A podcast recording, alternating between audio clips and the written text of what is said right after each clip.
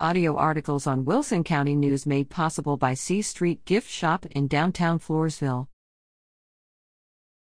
Stockdale resolves $300,000 fire grant issue moves to transfer vehicles to ESD 1. The City of Stockdale is closing 2023 with wrapping, wrapping up a grant received by the Stockdale Volunteer Fire Department, VFD, and wrapping up other matters related to the fire department during a special December 21st meeting. The matters all relate to the annexation of the Stockdale VFD service area, including the City of Stockdale, by Wilson County Emergency Services District 1, ESD 1. Voters in both the Stockdale VFD area and ESD 1 service area approved annexation in November. Most of the discussion focused on a grant from FEMA received by the Stockdale VFD this year.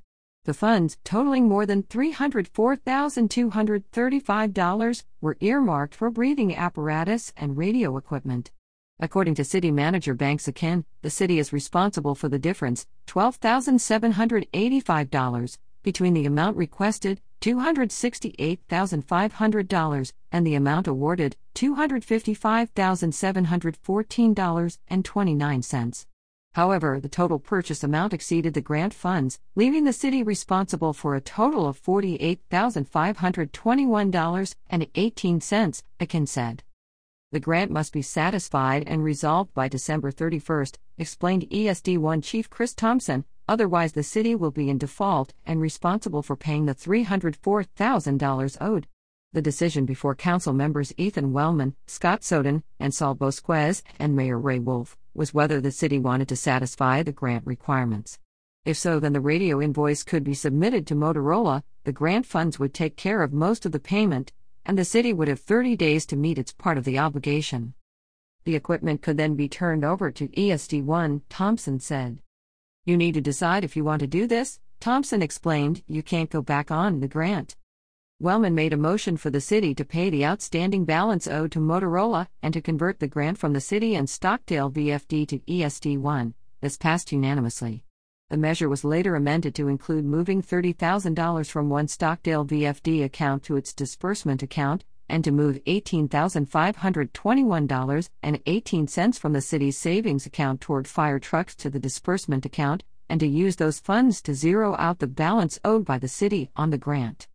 The Council and ESD 1 representatives Thompson and Battalion Chief Bobby Blankenship Jr. also discussed transferring five vehicles two Ford F 350 trucks, a 1996 Stevens military unit, a 2018 Freightliner, and a 2001 Pierce pumper unit, and other equipment and materials at the fire station in the city to ESD 1, following an inventory of Stockdale VFD appliances and equipment. We're going to bring in a tender, an engine, and a brush truck, Thompson said. ESD1 also has plans to convert one of the pickups to a rescue vehicle, he said.